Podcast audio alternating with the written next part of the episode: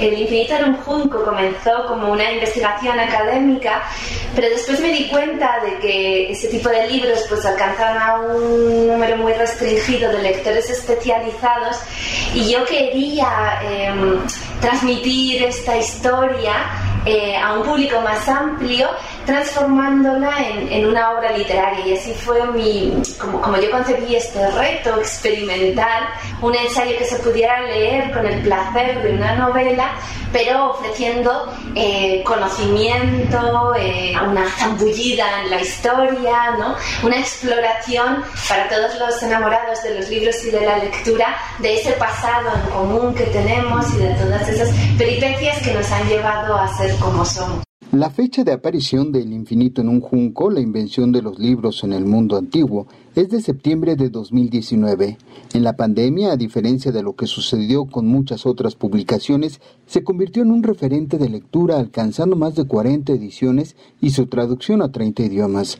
Un ensayo que se convirtió en una aventura literaria. Yo creo que la cultura Em, popular constantemente absorbe ¿no? la, presencia de los clásicos y, está incluso entre sus referentes. Yo he rastreado pues, eh, la presencia de, alusiones al mundo clásico en todos los géneros culturales, incluso en los más recientes, en, en el hip hop, en las músicas urbanas, en el videojuego, ¿no? hasta donde pensamos que no lo vamos a encontrar, allí está el mundo clásico. Pero también creo que hay una gran deuda de la gran cultura y de la gran literatura con las aportaciones de la cultura popular y tradicional a lo largo de los siglos. En una época en la que todo el mundo decía que se acababa una era, que los libros estaban desahuciados, se demostró que siguen vivos, cuenta la filóloga de profesión, quien no deja de aceptar que previo al éxito de esta obra, era una académica que salía con sus libros a las ferias en busca de lectores. Me cuesta acostumbrarme a, lo que ha sucedido con el infinito en un junco,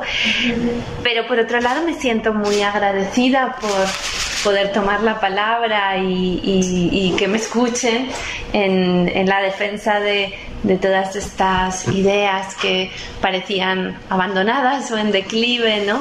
Y poder quizá traer un poco de esperanza a la gente que sigue creyendo en ella, esa comunidad eh, antigua que cree en el valor de la palabra y del lenguaje y de la belleza y de la creación. Ahora son los lectores quienes buscan a Irene Vallejo, quien llega a México para recordarnos que no somos mejores quienes leemos con respecto a quienes no lo hacen, como tampoco todos los libros han hecho una aportación benéfica a la sociedad simplemente son instrumentos fundamentales, eso sí, en todas las épocas. Los libros son instrumentos, son herramientas y, las herramientas eh, serán mejores o peores en función de, la forma en la que las utilicemos. Mm, el mero hecho de leer tampoco garantiza que nadie sea mejor persona.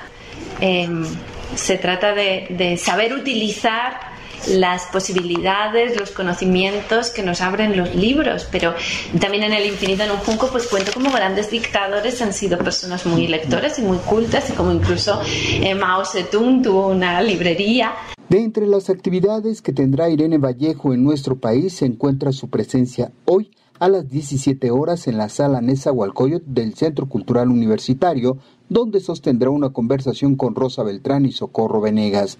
Mañana estará en el TEC de Monterrey Campus Santa Fe y a las 18 horas de mañana mismo en una firma de libros en la librería Gandhi Mauricio Achar. Para Radio Educación, Jesús Alejo Santiago.